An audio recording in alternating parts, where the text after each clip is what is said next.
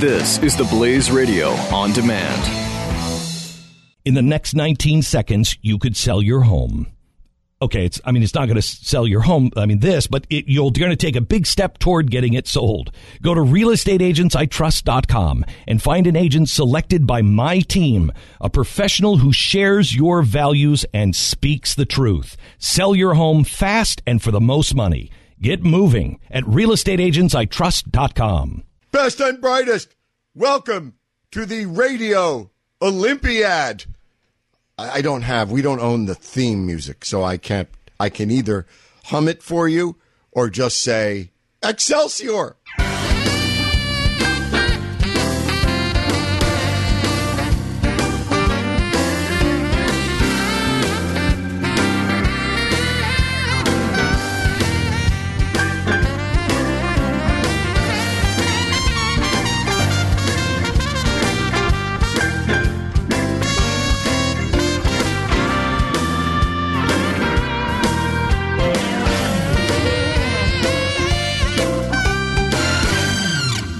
How are you? Best and brightest, how are you? My friends, my radio family, I am Jay Severin. We are together, the Blaze Radio Network. 1 888 900 3393. 1 888 900 3393. Uh, Via Twitter at J A Y, little underscore hickey there, S E V E R I N. You know what I really want to do? All I really want to do is is uh, Olympics rundown. I want to talk about the Olympics, but I'm not going to, at least not right now, because I have a feeling that most of us don't want me to do that. So call me linguini spined, weak willed, giving in to Vox Populi. I am all of those things to a degree or another, and aren't we all at one time or another? Uh, no, I'm I'm here to give you what you want, which I think is a strip tease involving my uh, second favorite second favorite organ, my brain. And so, I think we will talk about the Olympics. We will do so as soon as you call 1 888 900 3393. For instance, you could call right now, and that would be the first thing we talk about. Or you can call me when we talk about it, or you could call and say, don't talk about it, and maybe we won't.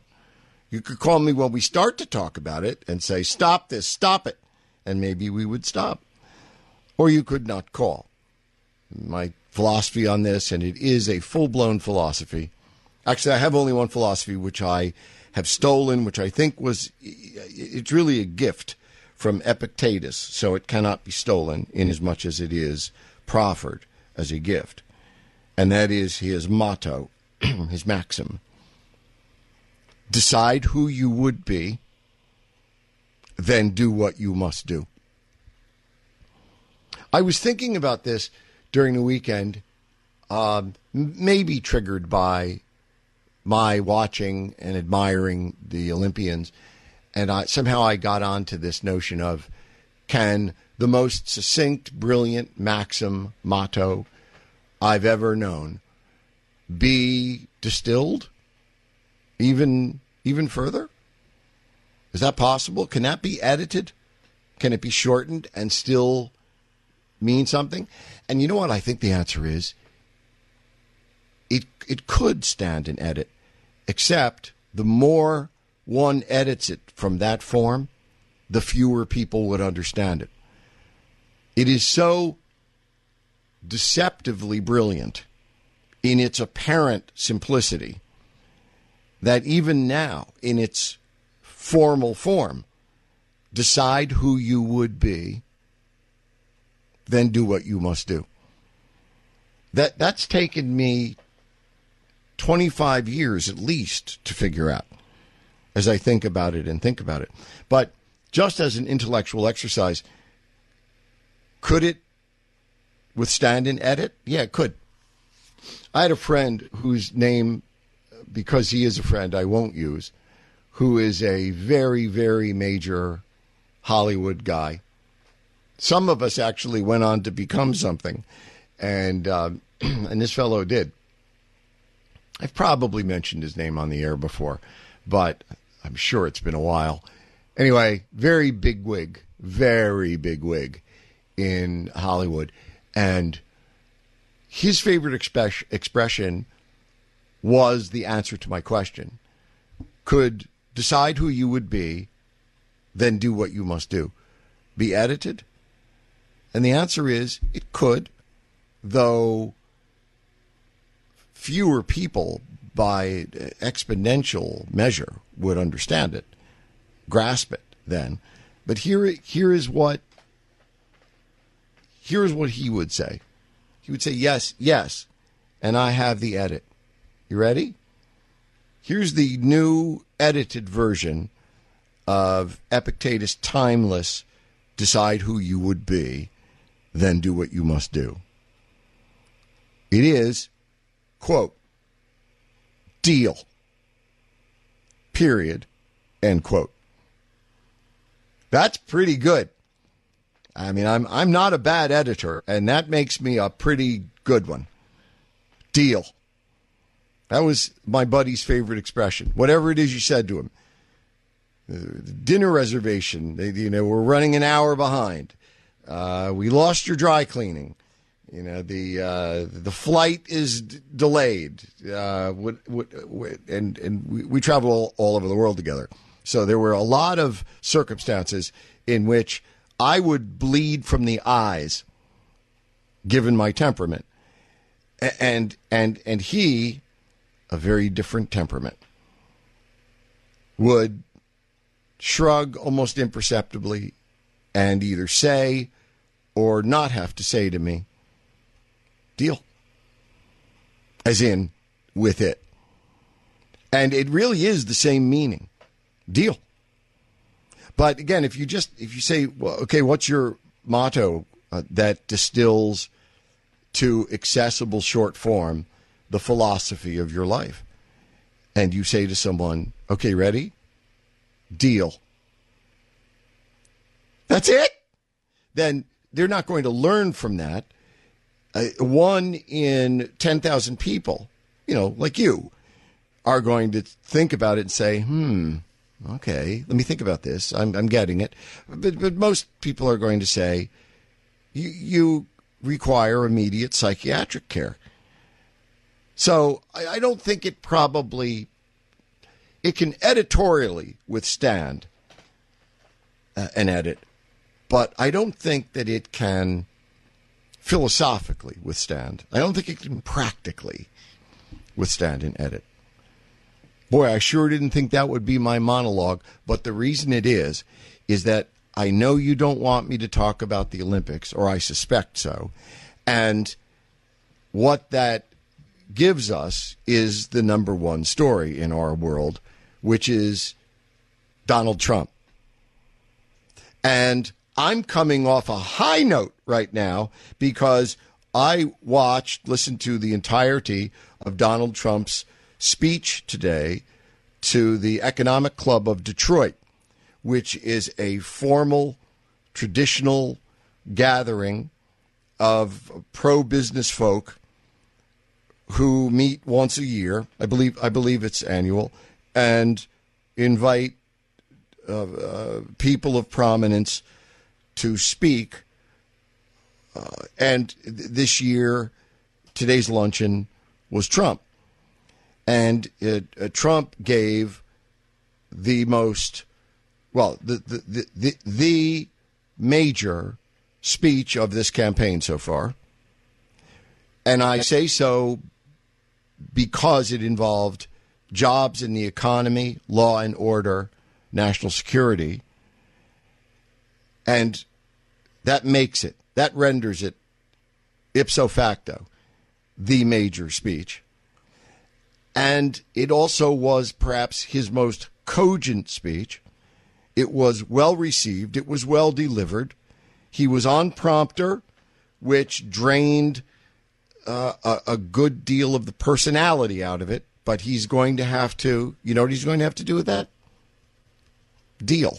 He's going to have to learn to deal with that because he can't go off prompter and deliver a cogent message. So he's going to have to learn to give us the hybrid of uh, prompter speeches, not every day, but fairly frequently, and infuse it with Trumpian spirit to the degree he is able. And I believe he is. Well, I believe he could be uh, able to construct and deliver an English sentence spontaneously. But don't put my money down on it. This is Jay Severin, Severin. on the Blaze Radio Network.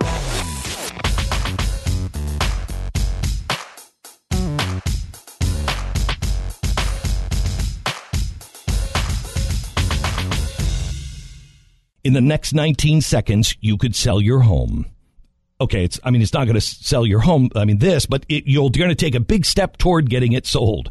Go to realestateagentsitrust.com and find an agent selected by my team, a professional who shares your values and speaks the truth. Sell your home fast and for the most money. Get moving at realestateagentsitrust.com.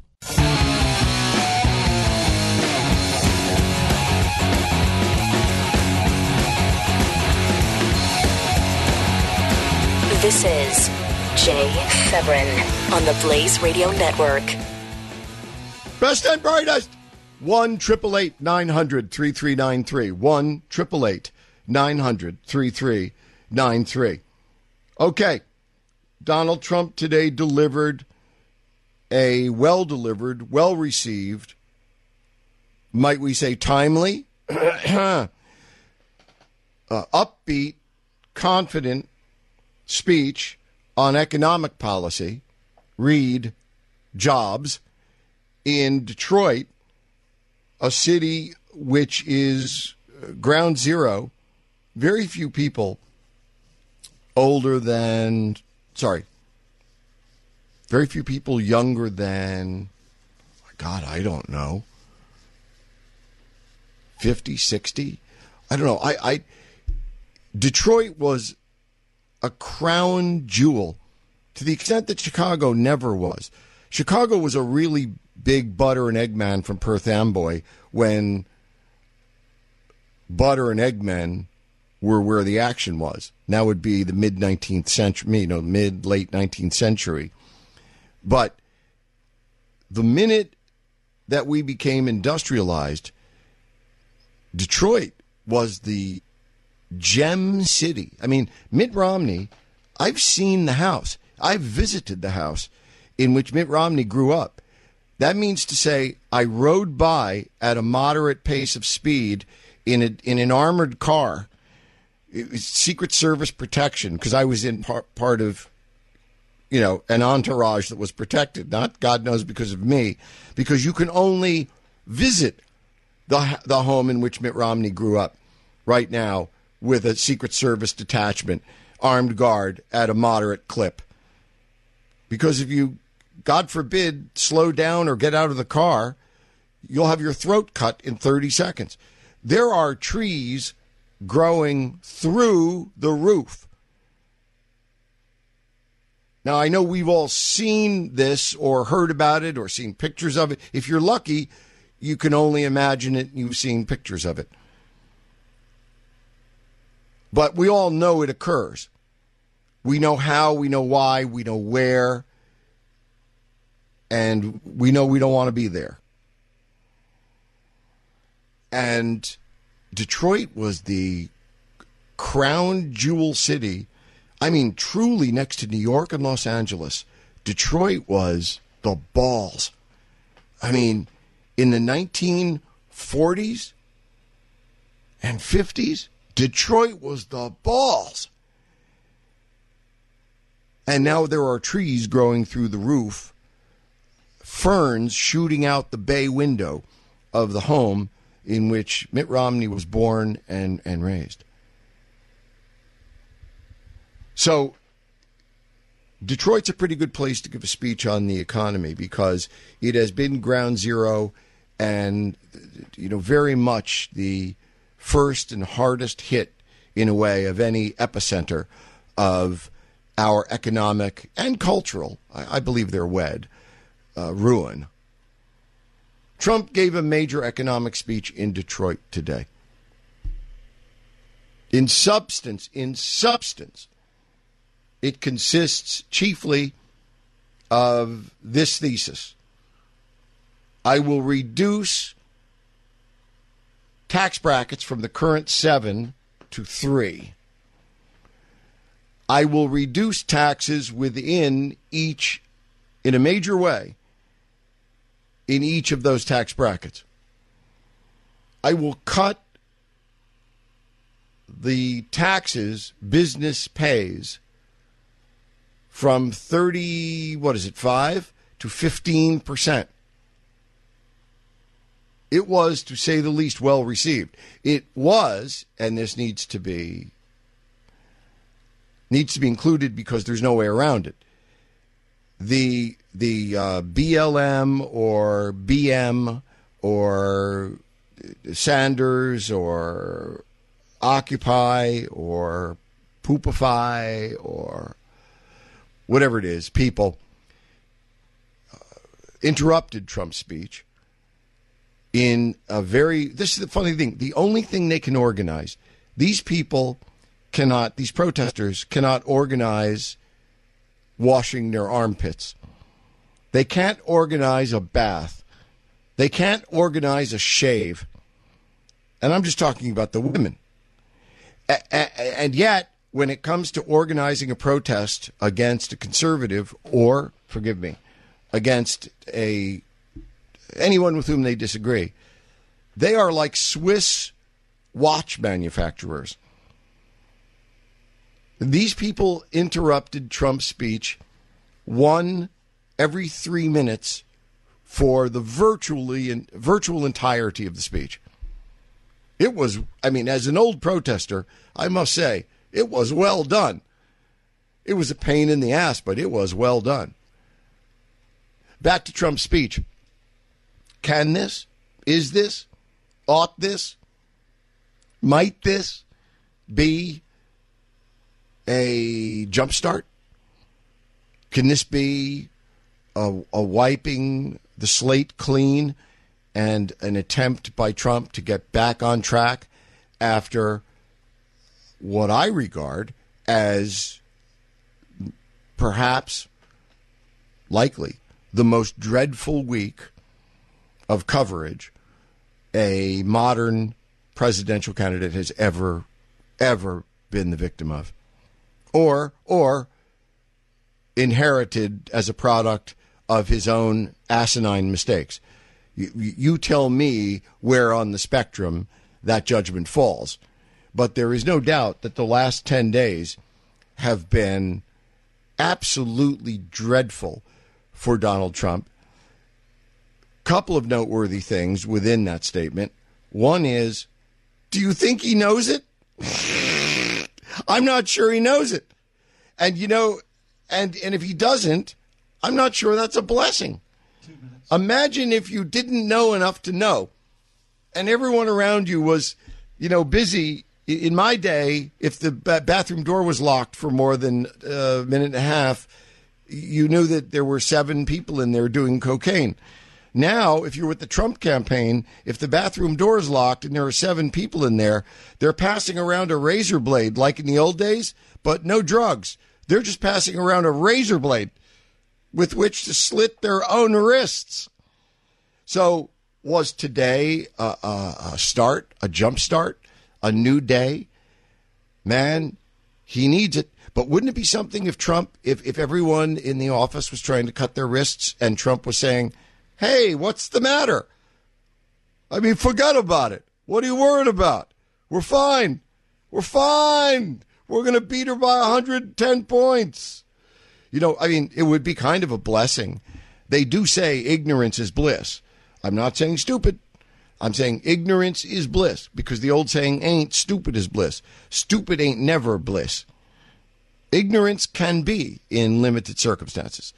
So maybe he doesn't know, but I think he probably does. and the last 10 days have been brutal for him.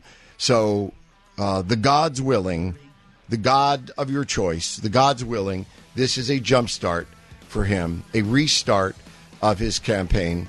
And they will cover the substance of this. Although tonight the networks will say Donald Trump gave a major speech today in which he outlined his economic policy, but it was constantly interrupted by protesters. Let's go to Joe Jamoke on the scene, and they'll do five seconds of that he gave a speech and a minute and a half on the protesters. But Jay Severin on the Blaze Radio Network.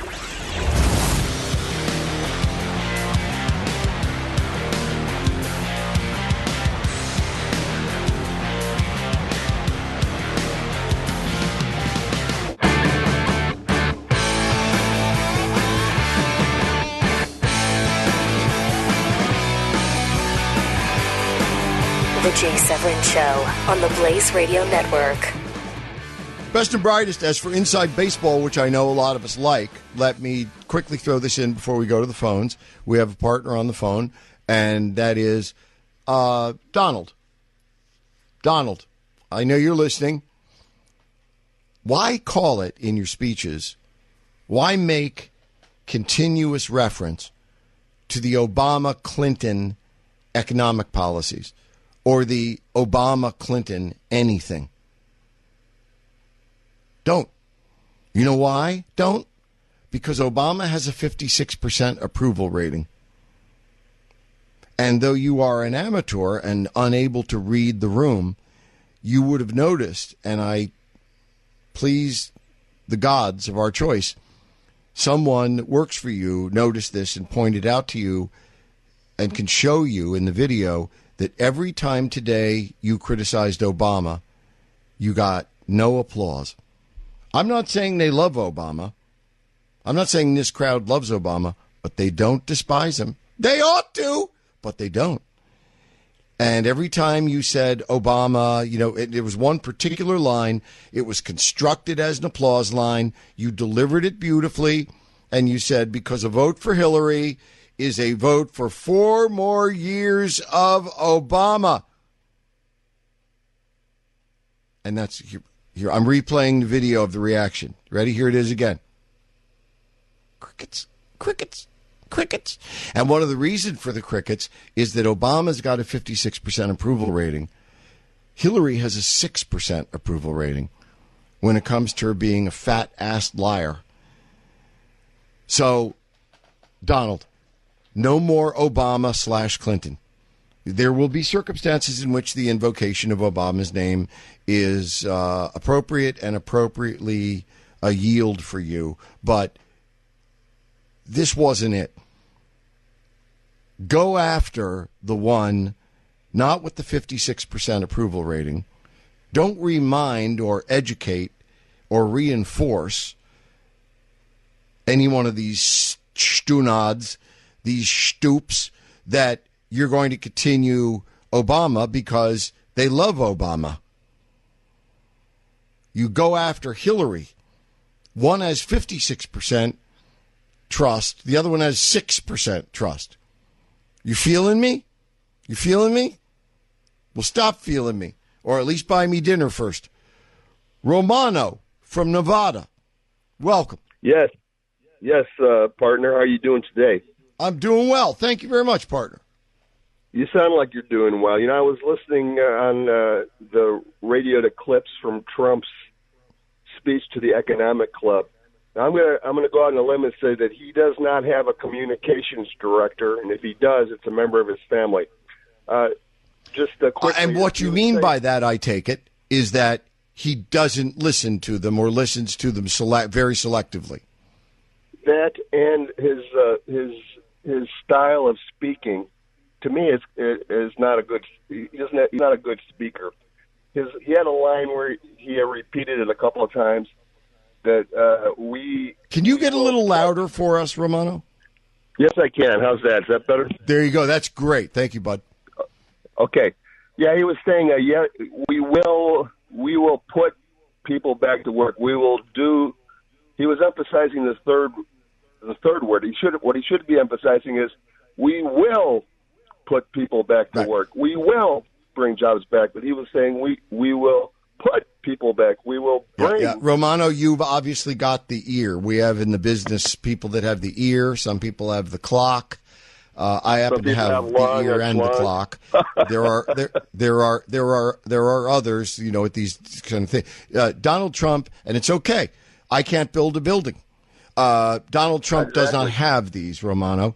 You, uh, among uh, other, uh, I'm guessing, uh, great skills. One of them is obviously you have an ear for this, and Donald Trump does not. You are exactly right. Without a te- here's the, here's here's the conundrum for Donald Trump eh, vis-a-vis speaking, Romano, uh, in ten seconds or less. Go with a teleprompter. He gets across full English sentences, but is boring, and so they may not be understood. Without a teleprompter, he sucks. That was exactly ten Yeah. seconds. Um, So, uh, uh, like- worst- and that's it. If he doesn't use a prompter, he sounds like one of the lesser characters from Casino. If he if he does use the prompter, he sounds like a lesser actor from Casino doing an impersonation of a congressman from Utah. Yeah, so he needs somebody to work with him on that. And his last thing I'd like to say, I'd like for him to steal a line. I believe it was Obama's line, his slogan, "Yes, we can." So you know, I just mentioned that he had he had repeated the "Yes, we will do this" or the Yeah. "We will do this" stuff. His his slogan should be, not "Yes, we can," "Yes, we will." Very good. Very good. And also, All right. uh, the uh, the agent of change is the word in this case. Change. He he does not. They don't yet appreciate that. I know. I know. In some meetings, someone said we can't use the word change because Obama used it. Hope and change. You know what? So what? The fact is, Obama's slogan was hope and change, and uh, what what he meant was for- for- hope for- and no change. for Trump, the true slogan is hope equals change. There, there, without change, there is no hope. And the one dynamic working unilaterally in Trump's favor right now is the yearning for change. He must harness it, he must distinguish it, he must make it his own. He hasn't. No, Obama, we are not better, or no, Hillary, we are not better off than we were eight years ago. You big fat liar, like you said. Hey, you do that pretty well.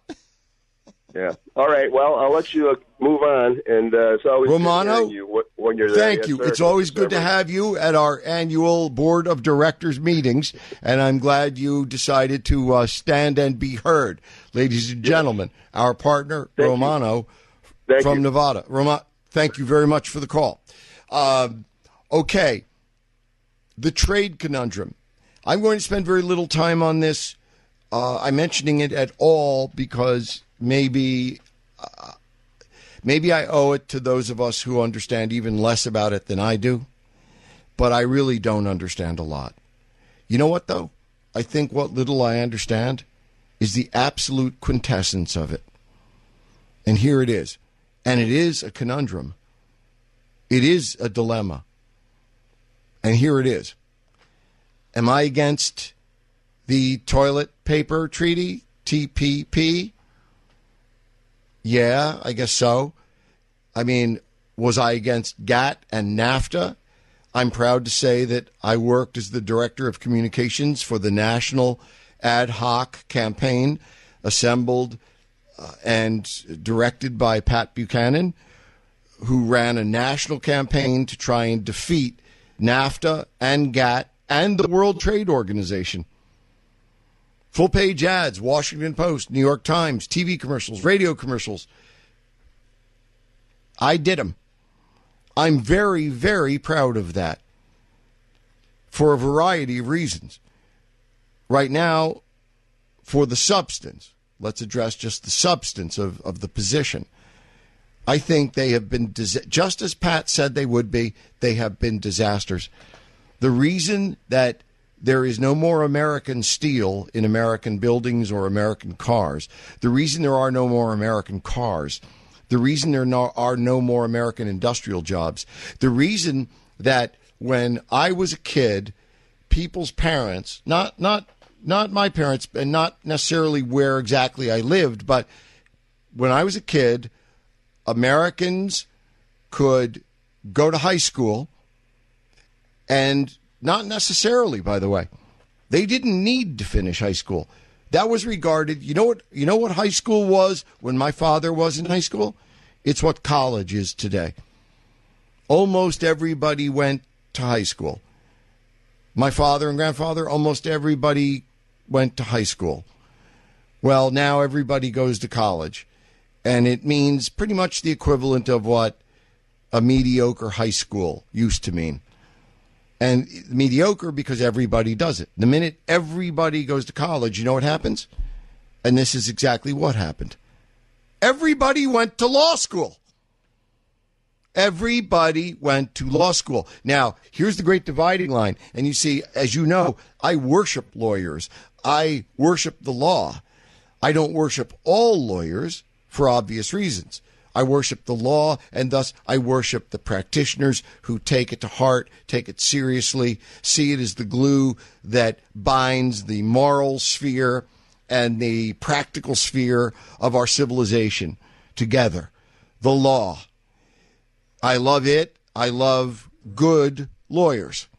But you see, you can be a bad lawyer and get through a bad law school. That's why when my father, or uh, that's when when I was in high school, the number of law schools in the United States was one twenty fifth of the number of law schools now, because once everybody was going to college.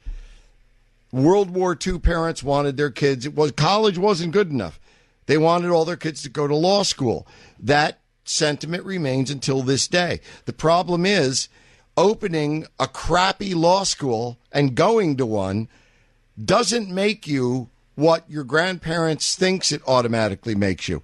You, you know, you, our grandparents grew up in communities in which if you were a lawyer, you were on the absolute uh, income social uh, plane in your community as a surgeon, as an architect. Guess what? Not true anymore. There are a lot of bad lawyers. I don't mean illegal. I don't mean illicit. I don't mean dishonest.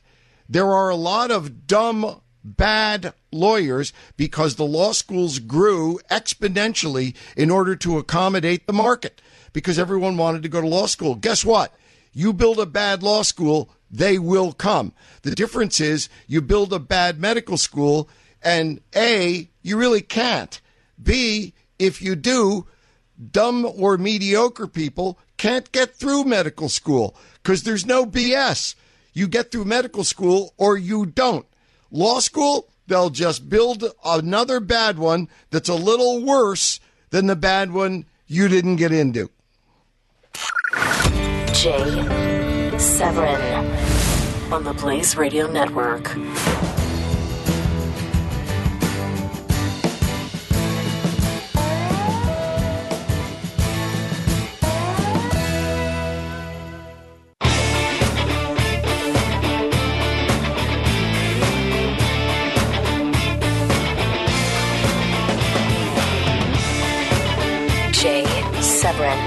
On the Blaze Radio Network. Best and brightest. Let me finish this point, if I may, quickly. And we have a partner on the phone. We have a couple of them. And uh, if you are there, I'll uh, dispense with the monologue. Please, please. Yes, I will. Uh, please. Yes, I will. Dispense with the monologue and open the show with you in a few moments. But let me finish this point. And this is good for both of us because otherwise, unconstrained, I might be uh, tempted to talk about this far beyond the limits of uh, the town limits. And this town is called ignorance, mine. Okay. And that is, again, trade. Okay. GATT, NAFTA, toilet paper P, the TPP, all of this stuff. Sure, I'm against it. Sure, I want to bring back American steel, American coal, American manufacturing jobs. I want that. But you know what? When I listen to the academics and among them real economists talk about this, it kind of bothers me because really, really bright people say, you know, would that it were as easy as saying, okay, we wave a wand, we have American steel, American coal, we build American cars, we slap tariffs on foreign products, we bring back American jobs. We all want that.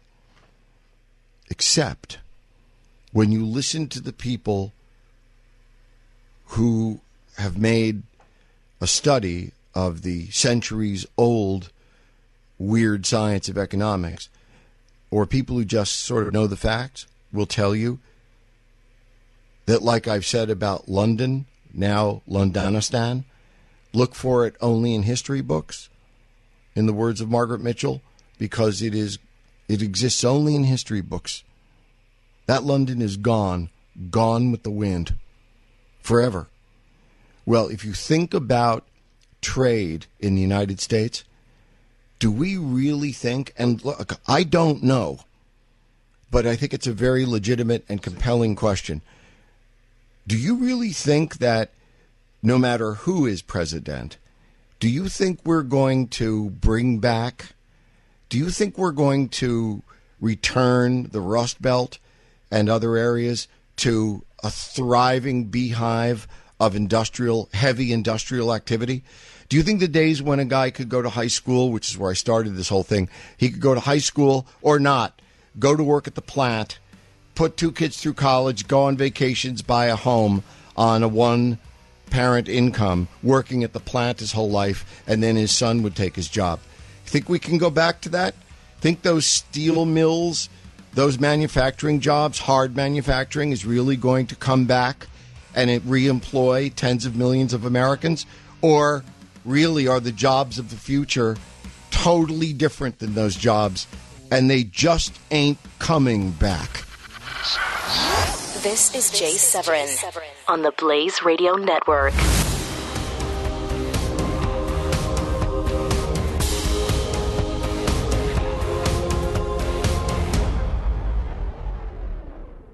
All right, we haven't by any means exhausted the immediate major political, civic, circus maximus issues of the day, but warning, warning, we probably will hit the Olympics somewhere here. Excelsior.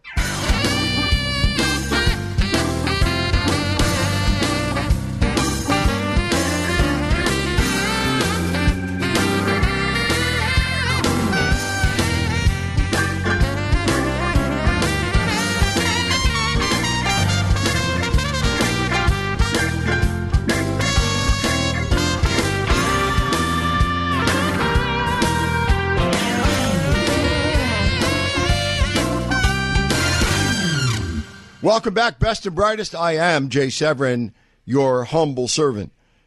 All right, all right. Well, I mean, I, I don't lie, and I there I am. I've lied five seconds into the show. Jay Severin, your humble servant. Okay, Jay Severin, your servant.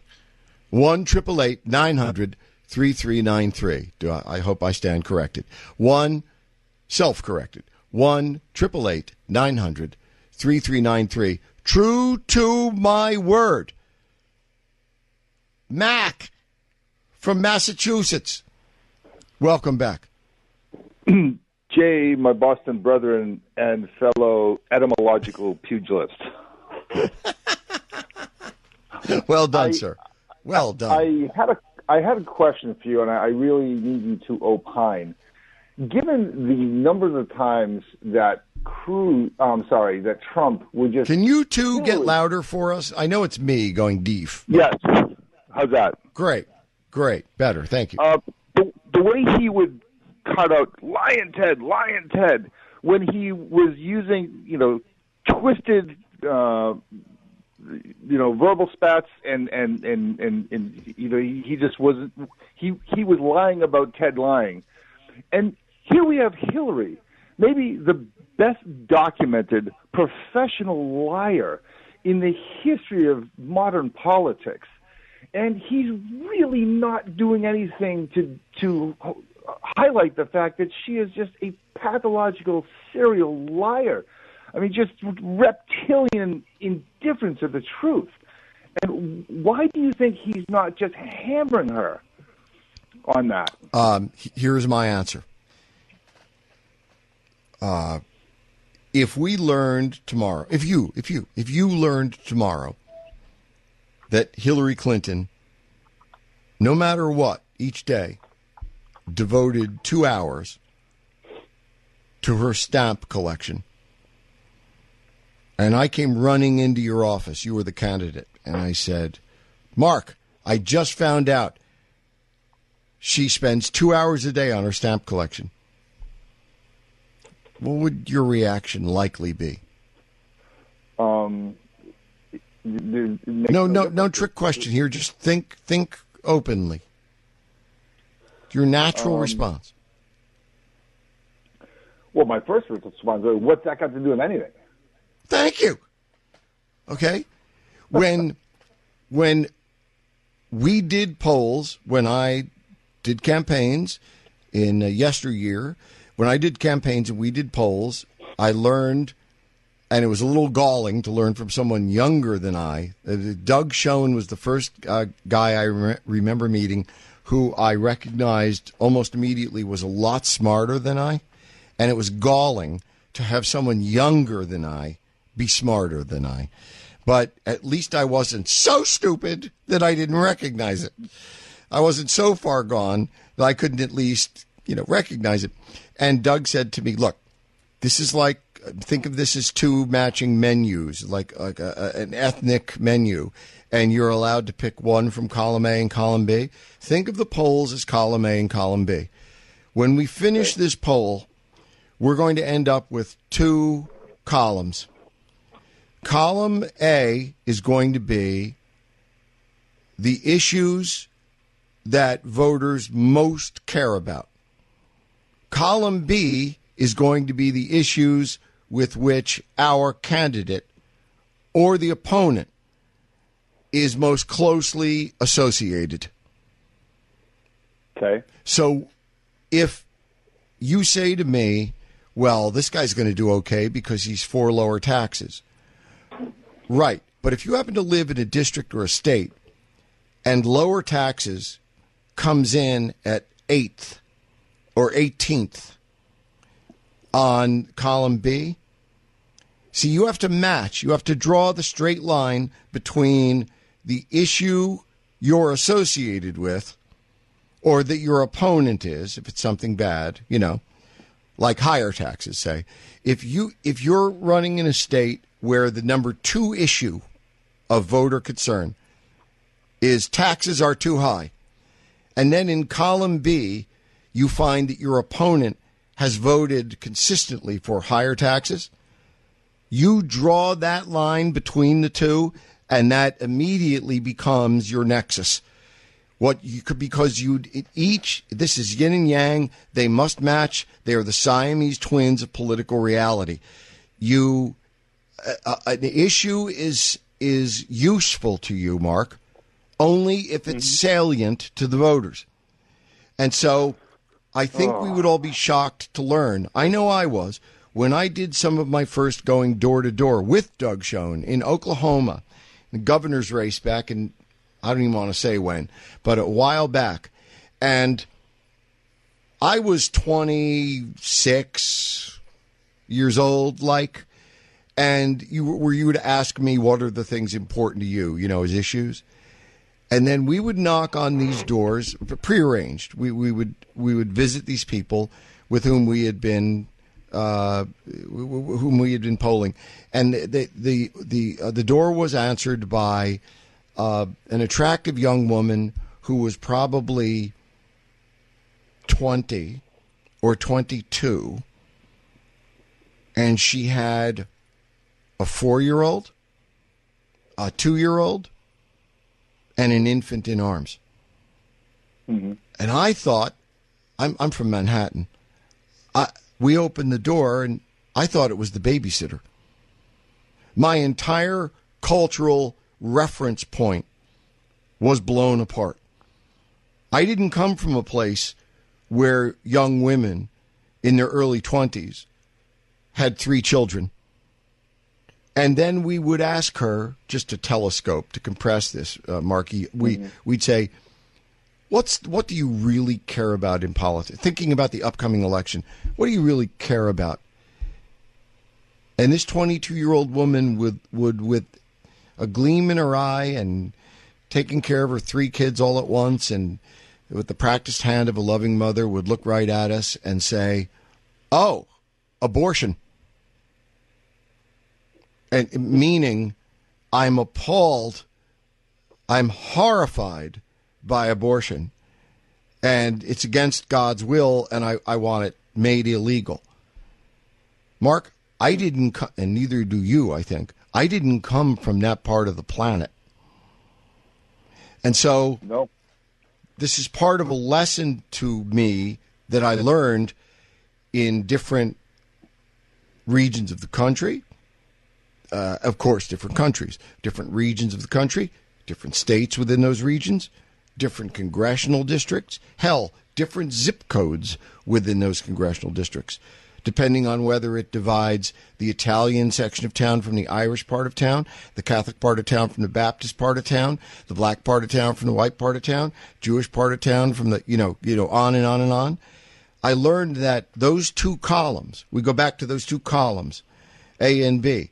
Here are the issues of the moment, and everyone can name them no matter which of those designations in which you reside, we can all name taxes, law and order, you know, illegal immigration, social welfare, national security. We can we can go ahead and li- and list the generic list, Mark. And and mm-hmm. and and and the difference is in some districts, areas, zip codes, states, where those issues go on a priority basis are completely flipped from the home you might have been in last night on the other side of town. And so part of the technical, so to speak, end of, of, of, of elections and campaigning is learning how to find, you know, identify, recognize, locate, communicate with persuasively, and motivate those voters who, you know, last night I was talking to a 22 year old woman who said, stopping abortion is my number one topic in the world. The next night I was talking to someone who lived five minutes away and whose life circumstance or gender or religion was so totally different that, you know, for them, abortion was like number 22 on their list of priorities. Taxes was number one. And so um, I have to take a break. Please hold. You may or may not wish to respond to what I've just said. I'm not even sure what I just said. It may or may not have to do with what you want to say. But in a moment, Mark will tell us. Jay Severin, on the Blaze Radio Network.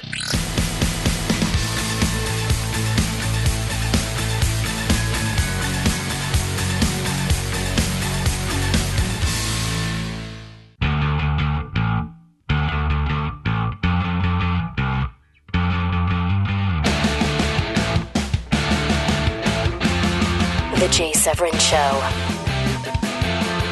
Welcome back, partners. And I guess what I meant to say before when I talked about the trade thing, and again, I, I hope I didn't violate my promise not to drive outside the town limits, the town named Ignorance, you know, mine. Welcome to Jay's Ignorance, you know, come back soon. Uh, and, and, and, uh, all I, what I'm really saying is, A, I don't fully understand it. And, you know, which is probably apparent. Number two, I think what I get is that TPP, for instance, this new trade deal, and probably the ones before it, I believe deeply that they did cause, they they lubricated the departure of 10 million American jobs. They they drove 10 million Americans out of jobs onto the welfare rolls.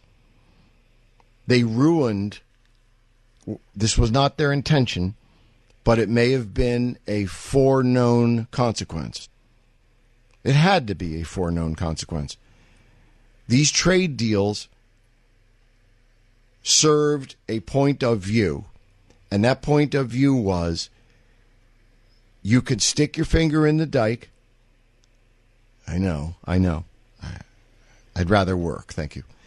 You could stick your finger in the dike, but eventually hydrodynamics are going to defeat you. Hydraulics, whatever it is. Okay, you can do whatever you want to do, but American steel is no longer going to be the world standard. We're not going to make cars in Detroit anymore. We're not going to make things that can be made in Mexico or Jakarta by people who earn five cents a day. And money goes where it is well treated.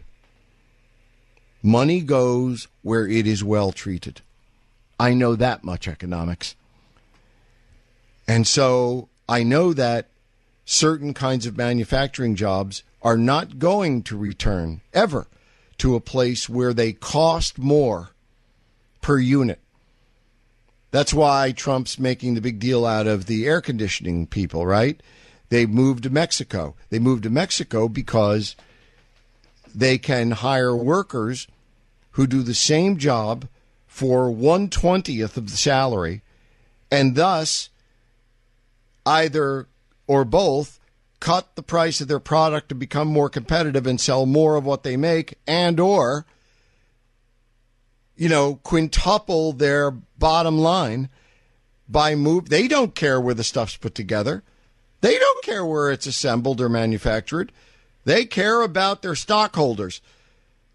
These jobs are never coming back. And so the philosophy of this is if you are 40 45 50 and you have lost your job at the plant, it ain't never coming back. And this nonsense that you're going to retrain for a job in the new economy is horse shite. What TPP and all these trade agreements mean, this is again opinion, opinion, opinion, and ignorant, ignorant, ignorant. But it is my sense that what these trade deals are all about is that if you're 50 and out of a job, you're out of a job. That job ain't a coming back. But your children are going to have jobs because the people who are now 15, 20, 25 years old are moving into the economy and they're not going to work with helmets on with welding equipment in a Detroit uh, steel production, heavy manufacturing. They're going to work in front of a computer. And that's what they grew up with. And if we do return, the conundrum is if we do return, if we take the steps necessary to return to the revitalization of Detroit and Pittsburgh, and we start making American steel and selling it and forcing the world to buy it because we slap tariffs on any everybody else, then yeah, a few hundred thousand of those 50 year olds are going to get their jobs back. And your children are going to spend their lifetimes in a studio apartment on unemployment because that's not where the future is going. Money and jobs go where they go. And that's the extent of my understanding. Now, here I am chewing up more of Mark's time, as a consequence of which he will be again invited, and I will receive more complaining uh, uh, tweets that Mark's on too often. That's my fault and my blessing. Mark, welcome back. Thanks so much, Jay. So yeah, I, I so I totally get the fact that um, there's going to be different drivers in different households. But when, when when you think about something like the, the the amount of dishonesty, I mean that's such a horizontal topic. No one likes being lied to. and and the the the level to which she is dishonest, it, it's almost on a Faustian scale. She just No one cares. care. Mark, you're No, right. And no, it's twerking, Dada. It's twerking. Nobody cares. Uh, it's just I mean, I, I resign to the fact that there's a certain population who just mindless zombies who will vote for her if she goes and, and empties an Uzi in a maternity ward. But for people in the middle, like, it, like how dishonest is she? Who was on the May cover of Vanity Fair? I'm going to guess Hillary. Bruce Jenner. Oh God, save us! Bruce Jenner know- with his wedding tackle fairly well outlined in the photographic spread by a famous photographer. Bruce Oh. Jenner God, was on the cover of Vanity Fair, and I'm I'm to be surprised that Hillary is a fraud and a liar and could still get elected. This isn't the America you grew up in. oh God! You know the maître d', the snooty maître d' in Ferris Bueller was prophetic when he said, "I weep for the future." Great line. All right, Jay, All right, thanks Mark, for bumming me I out. gotta go, and I I, I took too much of your time. No worries. you're great. Will you call back soon? Yes, sir.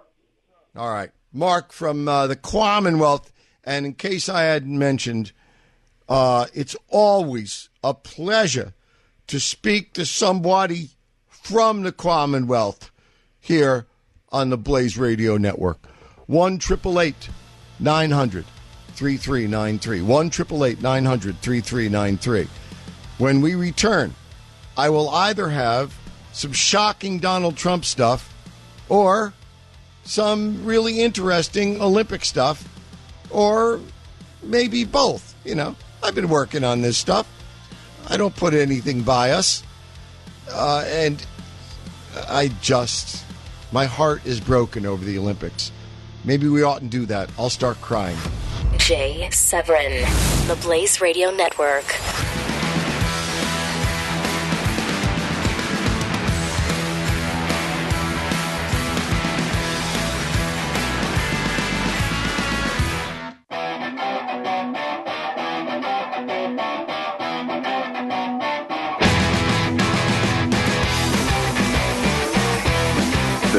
Is the Jay Severin Show. Best and brightest. I'm going to mention the Olympics to this extent, and then maybe jump back to Trump, depending on whether you call and what you say when calling. One triple eight nine hundred three three nine three. One triple eight nine hundred three three nine three. We haven't spoken since the opening ceremonies. Now I've been on Twitter like mad all weekend, and I hope you will join me there. I actually get to say some things there, not a lot, but a few that I maybe wouldn't say here. Uh, and Twitter is at J A Y, then little underscore Hickey, S E V E R I N. At J A Y underscore doohickey, S E V E R I N. Opening ceremonies.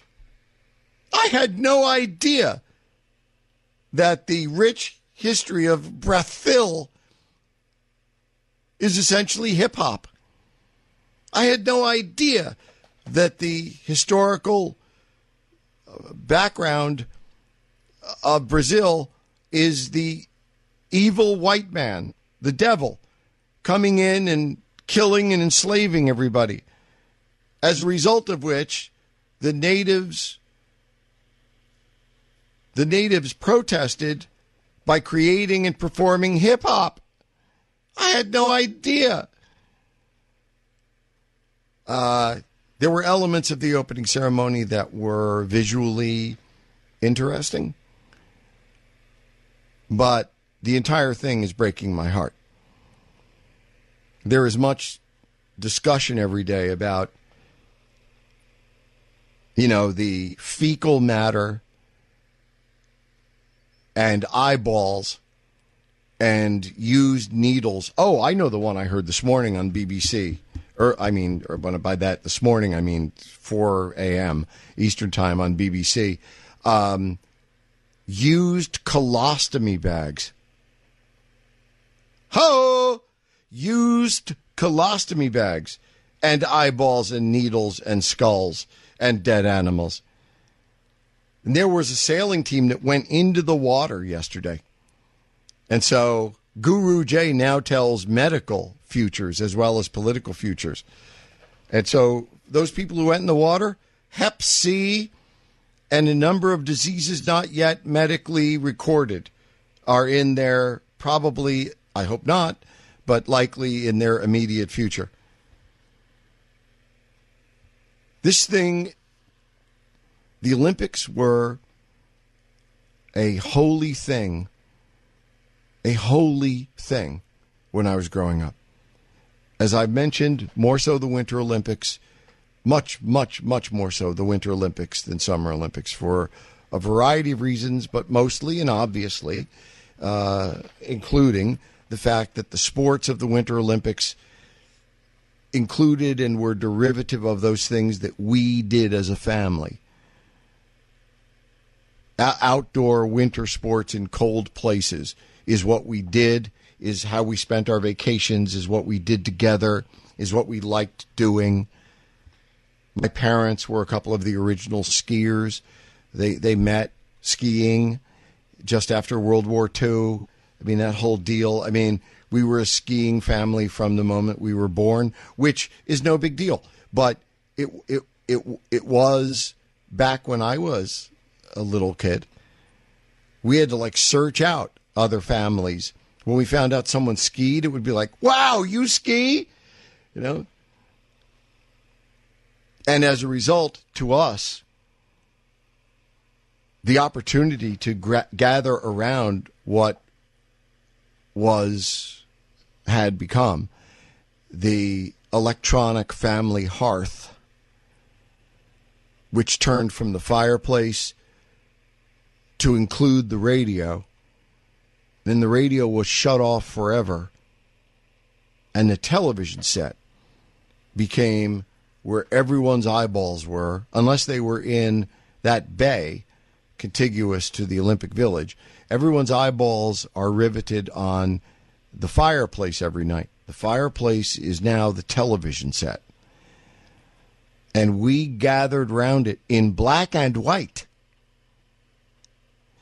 and watched the Winter Olympics. Summer too, but the Winter Olympics were the big deal. And I, I can't tell you how fond are my memories of the Winter Olympics and following them and cheering for certain teams. We were, you know, we had family roots in certain European teams because back then the American teams didn't really exist in anything in the Winter Olympics. You kidding me? We didn't exist. When the Americans won the gold medal in the 1960 Olympics in hockey, that was unheard of. That put us on the map. I mean, I, 1980 was the big one, but 1960 was the grandmother of all of them and a few of the sons of the players on the 1980 team that beat the Russians. A few of the sons had fathers on the 1960 team. I mean, the Christian family and others, just unbelievable. I'm just trying to say the Olympics were very, very special to me and my family when I was growing up and when I became a father, when I became a family man, and I hope I am, and all that that means. When I became a family man, the Olympics became a a legacy. They they became as silly as it sounds, they became kind of a I know this is silly, but like a family legacy. I mean, no, no, I, I never competed in the Olympics. Um, uh, we had a cousin who did, but we never knew that cousin. so it's not like there was any connection of any kind, really, you know, that we had with it, other than back then it was like a secret society.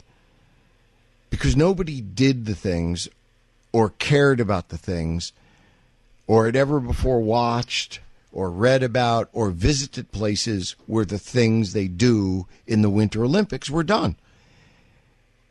And we were unusual. We did. And so it was like a secret society in a way. And with all the, none of the bad of that, you know, nothing exclusionary, just all the good of that. Something that was special that we shared as a family and with other people who were also unusual and you know did and or loved and or observed and valued the same.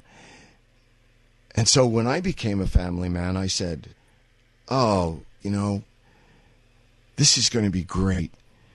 Just wait until they're old enough to appreciate what this is, and it's going to be just like it was when I was a kid. And you know what? It's not like, it's not just like it was.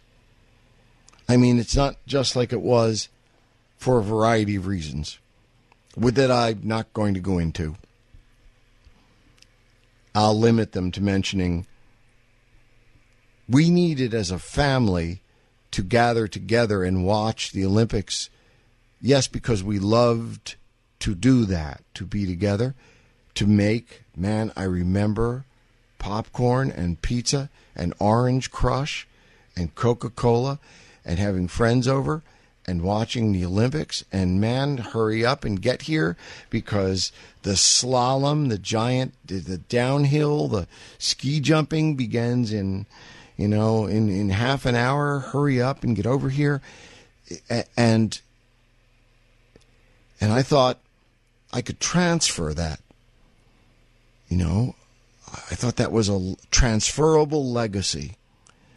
And now, for instance, my little girl doesn't need to be around the family hearth I mean, she is, and I dare say, more than a lot of others her age.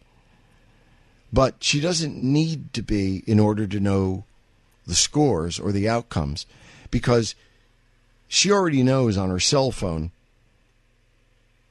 what the outcome is. There's no, you know, drama of will the swimmer do it tonight? Will the whatever it is, you know, winter or summer Olympics. A lot of the immediacy of the drama is gone. And needless to say, a lot of the a lot of the currency of direct family contact is also gone. Even in our family, and I pray in yours, in where we place a a, a, a, a total value on that. It's still diminished.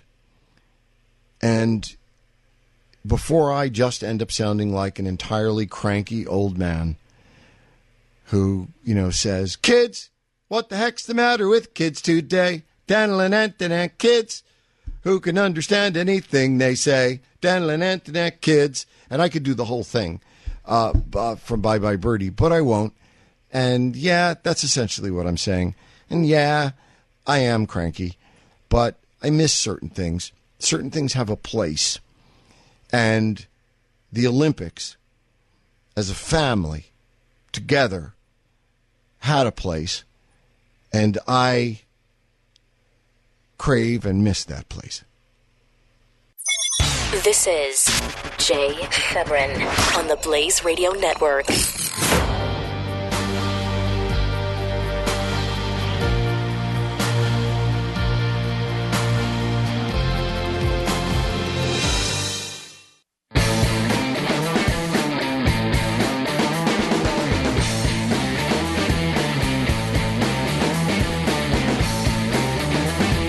Jay Severin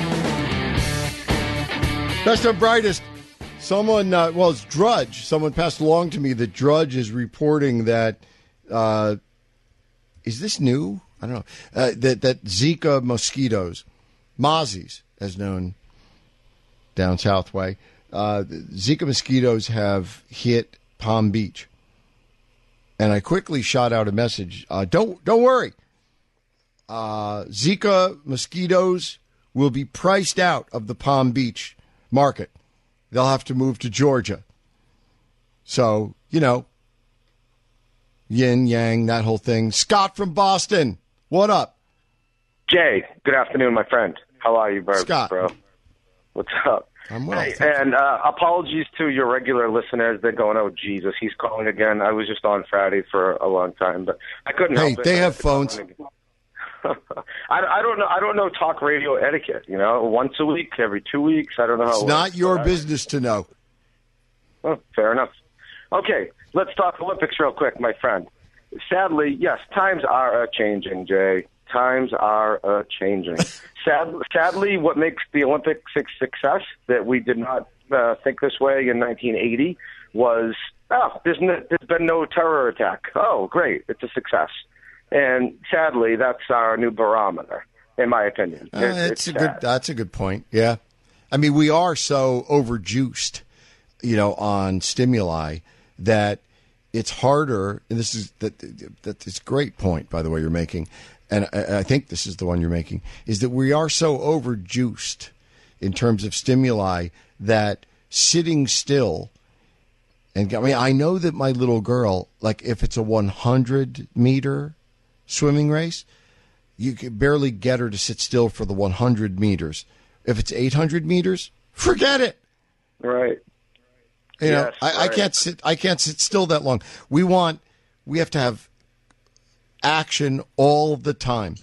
The visual stimulation, especially the uh, you know younger people growing up with uh, cell phones as physical appendages.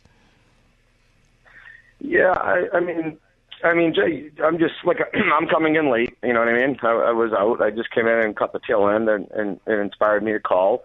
So if I'm beating a dead horse here, Hey, hey, you, we only have a minute and a half. Don't waste Okay, it yes, on sir. your hall monitor excuse. Just tell tell me what you're thinking. yeah, I'm just saying it's. I, I don't know what you were saying resonates with me. It almost makes me sad. Like the days are not just the Olympics. Life is different. Like w- No, we're I the know. Same world, Jay. It's I know, The same world. and that's why I said I know I sound I sound like a cranky old man. It's just that the very simple, basic facts facts are that families used to gather, you know, to watch the Olympics and make kind of a big deal out of it, and they no longer do. I think that's a fact, and I think it's Now- lamentable. And would you would you not agree, putting terror aside, which I, I will reiterate that point. I, that's the whole point of my call. Like, oh, there's been no explosion, so the Olympics are a success. Sadly, that's our Right. barometer, and I I know I'm repeating myself on that one, but yeah, it just uh, things are different, man. Like the world's changing, Jay, and I don't know. Like you, when the other day you said I'm a kind of fatalist point of view, and maybe I am, but I just I hope the world can change, man. I don't like where we're at in general. You know. Scott, change is not, and I have to run and call earlier next time. I know you've got a life, but we love having you, so call earlier. Yeah, I mean, the, the every day I think I realize more and more the rapidity of change, but I also must say, while change can be good, all change ain't necessarily good, and I don't like a lot of what I see. The Jay Severin Show. Only on the Blaze Radio Network.